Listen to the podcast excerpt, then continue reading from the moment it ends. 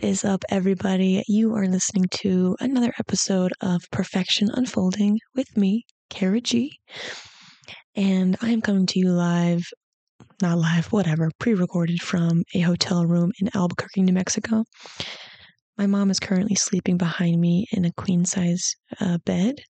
So I'm talking a little softer today, but maybe this is like giving A S M R, I don't know, like sexy phone operator vibes. Only in my dreams, I'm sure. But today I'm grateful for a working car. Today I'm grateful for a mind that I have access to. And I say that because today I'm doing something a little bit different. Today, instead of like last week going on, you know, a rant, reading my journal, I wrote something for you guys. And I'm not going to tease it too much. I'm just going to get right into it.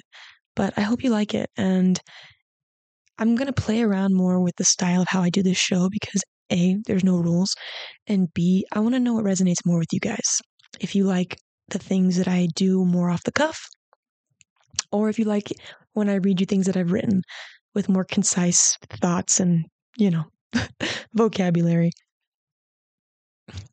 That being said, I'm going to get into today's main event because I think it's kind of long. Um, here we go. As I sat down to record today's episode, the concept of how to navigate change in a graceful way has been swirling around in my head. If you've listened to the first three episodes, I've mentioned a time or, a time or two how over the last couple of months, I've been going through what on paper would seem to be one of the most difficult, heartbreaking, and life-altering chapters of my life. Though all of those things are true, what's been blowing my mind is how, because I've laid the foundation of building trust with myself, getting clear on what my values are, knowing what's for me and how I want to be treated, and putting in the time and effort to become my intuition's biggest fan and supporter, I feel so at peace with everything that's happened.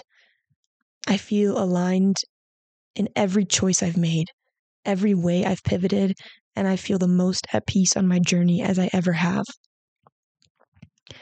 Knowing all this, I wanted to kind of reverse engineer how I got here, looking back on how I've laid my foundation and with what. What tools did I use? How did I practice using those tools? What was the catalyst for this healing that has given me the gift of knowing myself so deeply that no matter what happens, I trust myself to navigate adversity and pivot with grace? I mean, to be totally transparent, if it wasn't already known, I'm not a perfect person, at least not in not in the egoic human sense, right? This is perfection unfolding, right? But just because I feel at peace with everything my life has thrown at me in the last couple of months doesn't mean I haven't spent hours and hours and hours crying over what's happened to me, mulling over the ifs, ands, buts, the should'ves, could'ves, and would'ves, obsessing over what ifs, obsessing over what ifs and if onlys. I've done all of that and then some. My journal is well-versed in all of my anxiety-induced future tripping and unhelpful callbacks to the past, thinking and analyzing signs and flags I might have missed on my journey leading to a massive hurt that I convinced myself I might have been able to avoid.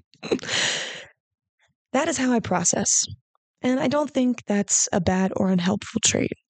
It helps me organize my thoughts and feelings, usually anger and sadness, and cultivate more self-awareness. I always like to look at my side of the street before I complain or wage war on someone else's garbage. Sometimes I've got shit on my side too, but I do my best to take full ownership of it when I can. What I think is important about my journey and story, though, is how up until about a year or two ago, I was a people pleaser who would overthink and underfeel my way through my struggles and heartbreak, always putting the experience of others at the forefront. The experience of other friends, other family members, other partners, always trying to fix and figure out the best way to move forward when conflict arises, always reading books and doing research and self-reflecting on my behavior, how I showed up and what I could do better, taking the blame for disconnection and avoiding conflict at all costs. ultimately always finding the best way to shapeshift myself into what they wanted and who they needed me to be, especially to keep the peace. Because peace is and always has been my number one goal. And if reaching peace is my skill, then I have to be the one to bring it to the table, right? I have to be the understanding one, the one who holds so much space for others that I get crushed by it, never expressing how I don't actually have the strength to carry it. In the past, my answer would have been a resounding and resentful-filled, resentment-filled yes. But I'm no longer that person. I no longer view my life as a second-rate experience, always putting others before me. I no longer view myself as a dumb person, always relying on the opinions of others to lead me. I no longer squeeze and shrink myself into shapes that feel unnatural to me just to play a background character in someone else's life. I am no longer a subscriber to that self-sabotaging and secretly manipulative martyrdom behavior.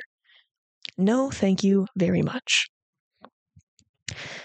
As you can imagine, this shift is how I view this shift in how I view myself has come with a price. It's led to a lot of change in my external life and in my relationships. It's led to lost friends, situationships, business partners, lovers, family members, and even jobs. Step one, get curious about yourself and ask better questions. These external consequences and fallings out didn't just come out of nowhere, though. They were merely the fruit of a change I made internally.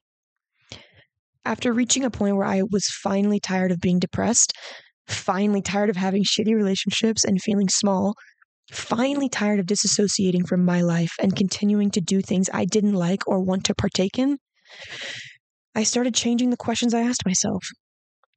I started getting curious about myself. Instead of thinking, why don't they choose me? I ask, do I even like them? Instead of asking, how can I make them happier with me? I ask, what do I want? Instead of hyper-focusing on how to help others regulate their emotions, I asked, how do I feel?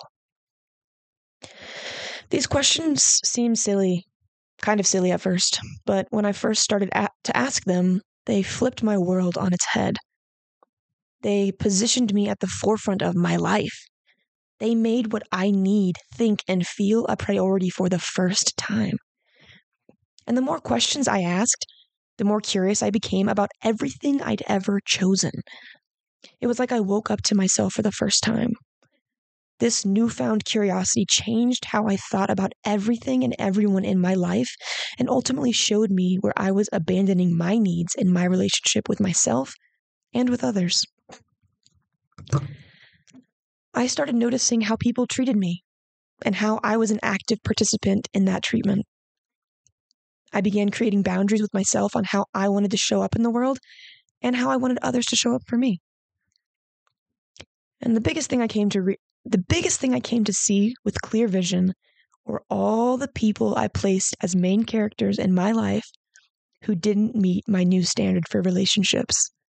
And the worst part, it was all my fault. Step two, take radical responsibility for your life. This was the second change I made in my journey. I took full ownership of my experience. However, I didn't know that's what I was doing at the time. Looking back, all I knew was that I had to speak on what I was feeling as my first line of defense and trying to fight tooth and nail to align more with the life I envisioned for myself. Or at the very least, how I wanted to be treated moving forward. In all honesty, I totally fumbled my way through this part of my journey. Uh, I was awkward and scared as hell for people to view me as anything other than happy, kind, and easygoing. I wanted to be the low-maintenance friend that could always that you could always count on to be there for you. Always. For reasons I'm sure have to do with how I was raised, I was convinced that having any needs whatsoever made me a burden. That if I wasn't actually totally an- autonomous and able to handle everything I put on my plate, it meant I was too much and ultimately unlovable. It feels insane to even type that out because it sounds ridiculous to me now. I also know that I didn't actively think those things about myself, but I most definitely felt them, even if they were never overtly thought or said. Even though all of that was true for me, and I was scared shitless to show up for myself in this new empowered way, I knew no matter what happened moving forward, I had to advocate for myself. And at the very least, I wanted to give the people in my life the opportunity to meet me in my new standard. Because again, it wasn't their fault that I was a people pleaser. It wasn't their fault that I had no boundaries or looked past their red flags. In practice, this work looked like me sending risky as hell, vulnerable-ass text messages to the men I would see romantically, asking for clarity on where I stood in their lives as a romantic partner, only to be hit with the classic, "I'm not ready for a relationship" line. It looked like me backing out of a podcast endeavor with a former best friend because of the stress I knew it would put on a friendship, only to be met with unkind words and an unfair ultimatum that I had no desire to bend to. It also looked like cutting off communication with my dad after expressing to him on two prior occasions how much his verbally abusive outbursts hurt me, and that I wouldn't tolerate that kind of treatment from any man, especially from my father. Each one of these experiences helped me navigate the next.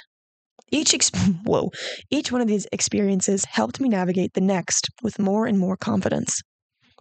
What started with me feeling brave enough to send a risky text evolved into having the guts and patience to advocate for myself in person. Though I was shaky at the in-person interactions at first, sometimes allowing the other person's anger or frustration to trigger me and send me into my old fond people-pleasing mode, I eventually got better and better at grounding myself in the truth, with a capital T, in my truth. This knowing what was for me and what wasn't gave me the courage to end each of those relationships that no longer met my standard, a standard of love and respect as prerequisites.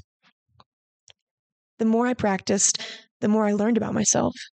And as I began learning more and more about myself and what I liked and valued, I began meeting my deepest truths. I began meeting my deepest wounds. And most importantly, I began meeting my inner child. It became so clear to me that the whole time I was advocating for myself in my relationships, I was really just advocating for little me. Step three, meet your inner child and heal your relationship. This was the third change I made. I changed the way I viewed myself in the world and how I took care of myself. I was no longer just Cara. I was big Cara and little Cara. I realized in doing all the work and practicing all the self-care, self-awareness, self-advocating that, yes, the adult version of me was pissed at how I had let myself be treated, but the real victim was little me. The first time I had put the pieces together, that before I had woken up to all my garbage, self-sabotaging, people-pleasing, self-loathing behaviors, I was asleep at the wheel of my life, leaving little me to take control of the vehicle. The only problem is that five-year-old Cara doesn't know how to drive. And how insane was it for, of me to expect a child to know how to cope with big feelings in a healthy way if there was never anyone to model it for her? I realized that I was her parent now, and the only way I could get the chaotic coping mechanisms to stop was to show her that she could trust me, big me, that I could and would keep her safe. Safe from verbal abuse, safe from men who didn't value her, safe from people who didn't actually like her or support her, safe from jobs that burn her out, even safe from simple things like staying up too late, eating unhelpful foods, and living a playless life. My mission shifted from just taking care of me to taking care of us. It was hard not to slip back into old habits, relationships, and coping mechanisms when I thought about it just being me, taking care of me, big me. But when little Cara came into the picture. And I thought about all the years I neglected her and put her in painful situations. I sobbed. I sobbed, and I sobbed, and I sobbed. I felt so much shame. I felt so much heartache and sorrow. The only thing I knew I could do was apologize to her and let her know she deserved better, and that I was going to do everything in my power moving forward to take care of her and her one precious life. This was the missing key for me, I think. Once I began thinking of her, everything changed. My standards were set higher. My goals and dreams got bigger. My tolerance for bullshit shrunk down to nothing. I was no longer playing games. I was no longer accepting crumbs from myself or anyone else for that matter. Peace was going to be my baseline for both of us, and I was not fucking around. I took this work so seriously. You would have thought I became an actual overprotective mother. It might sound insane, but I invite you to meet your own inner child. For me, it totally changed the way I even speak to myself, and in turn, how I allow others to speak to me. When I mess up, I no longer beat myself up for making a mistake. I simply say, oops, you messed up. We'll try our best next time. When I eat unhealthy food or cross one of my health boundaries, instead of berating myself and telling myself I'm a lazy piece of shit, I talk to myself the way I would comfort a child when they have big feelings about being disappointed.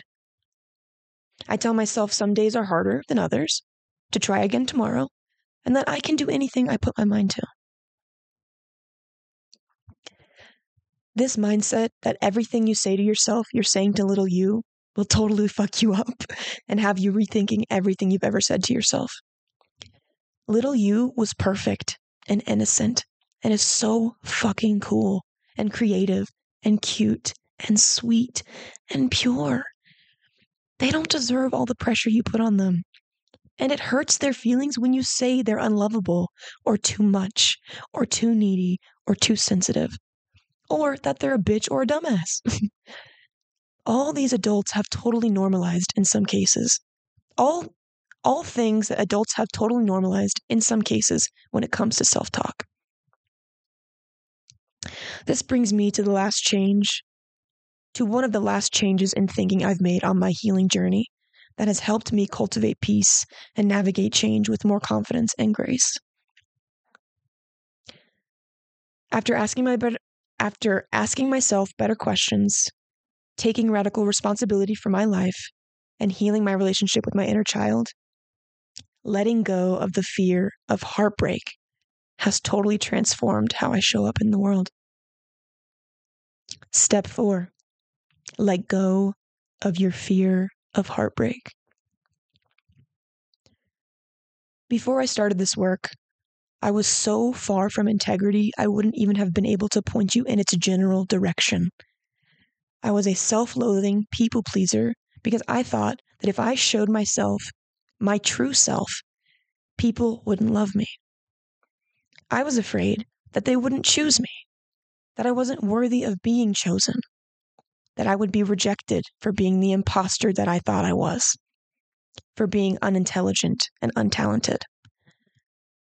Integrity and vulnerability weren't even words in my vocabulary because the idea of being seen and rejected felt so heartbreaking and life-threatening that I thought it would have killed me. Throughout this whole journey, up until now, my heart has been shattered into infinite pieces over and over and over again. Heartbreak is inevitable. It's even promised. You cannot love or be loved without first accepting the risk of heartbreak. Great heartbreak is the price of admission for experiencing great love, and no one gets out of paying their dues. It's important for me in this work, in my choosing of myself and of others, that I show up in integrity, respect, and love. A big piece of that involves me getting honest with my feelings. My big, juicy, sensitive-ass feelings. feelings that sometimes don't make sense, especially in some of my past romantic situations, but are still valid somehow, which is embarrassing. But with great honesty comes great vulnerability. And I'll be the first to tell you, with great vulnerability comes great heartbreak. But the first part of knowing this is that when you re- when you release your fear of heartbreak, you can then free yourself to practice loving as hard as you can, experience its possible heartbreak, work your way through it, come out on the other side knowing you gave it everything you had, and ultimately feeling grateful to have experienced the gift that is the totality of it all. In the practice of letting go of your fear of heartbreak, you simultaneously let go of the block that keeps you from experiencing your greatest love. And that love will radiate through your whole life, in your relationships, in your work, in yourself. You are love, and love is everything. The shadow of loving hard is feeling the heartbreak in its absence. But I think that's why we're here, to feel everything, to love our to love to our highest degree, and feel so grateful to have had the opportunity when that love is lost. That is why I feel so at peace in my body, mind, and soul. I am no longer afraid of loving out loud with my full chest. I'm not afraid of heartbreak. My heart has been broken more times than I can count, but I refuse to let that harden me. I refuse to let that harden my heart. It is an act of rebellion to stand grounded in my vulnerability, to actively choose to remain soft in a hardened world.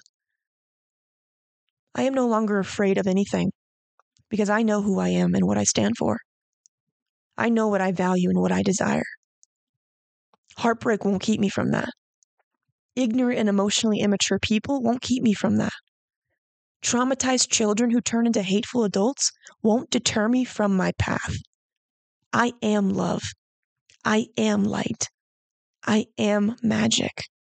I am integrous. I am respectful. I am vulnerable. I am free. I am free from the veil that keeps us asleep to who we actually are and what we are here to do. I am free from the shackles of self-hatred. I am free from the lie that I can't do whatever I want and create the life of my dreams. I am free from the fear of heartbreak.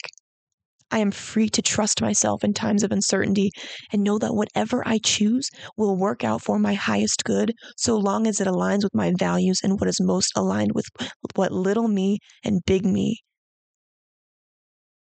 think is good for us.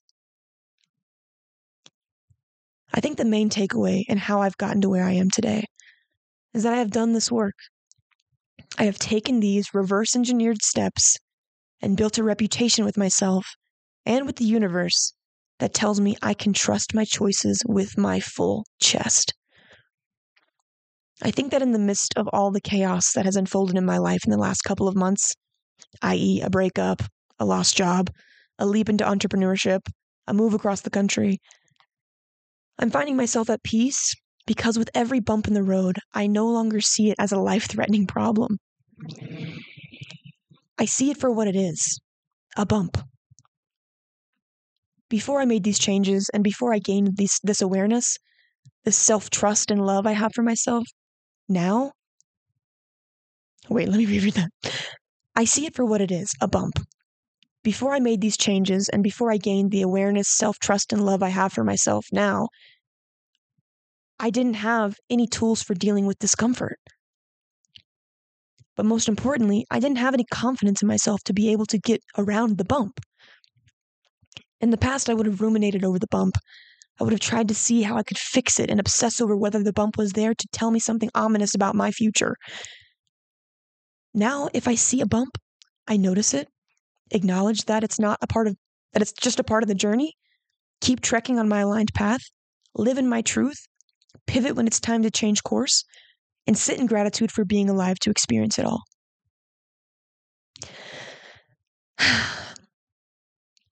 I've typed all this out as I sit in a hotel room in Albuquerque, New Mexico. It's my first stop on a five-day road trip out to California, where I'm about to start a new chapter of my story in the mountains. The other day, I realized it's the first time I've ever moved anywhere where I'll be completely alone. No friends, no family, no lover, just me. I hadn't thought about it until a night or two before I left. If I think about it too long, it kind of freaks me out. The passage of time freaks me out. Not knowing when I'll see my friends or family freaks me out. Not knowing if or when I'll ever see the man I love again freaks me out. The passage of time is a wild thing to think about. But what feels aligned for me trumps all those feelings. I still full send my choice and my choices. I still full send my desires and dreams for my life. I refuse to let the fear of heartbreak keep me from taking risks, from going big and knowing that everything is going to be okay. I don't fear the future. I fear a life unlived. Change doesn't scare me anymore. Struggle doesn't scare me anymore. Heartbreak doesn't scare me anymore.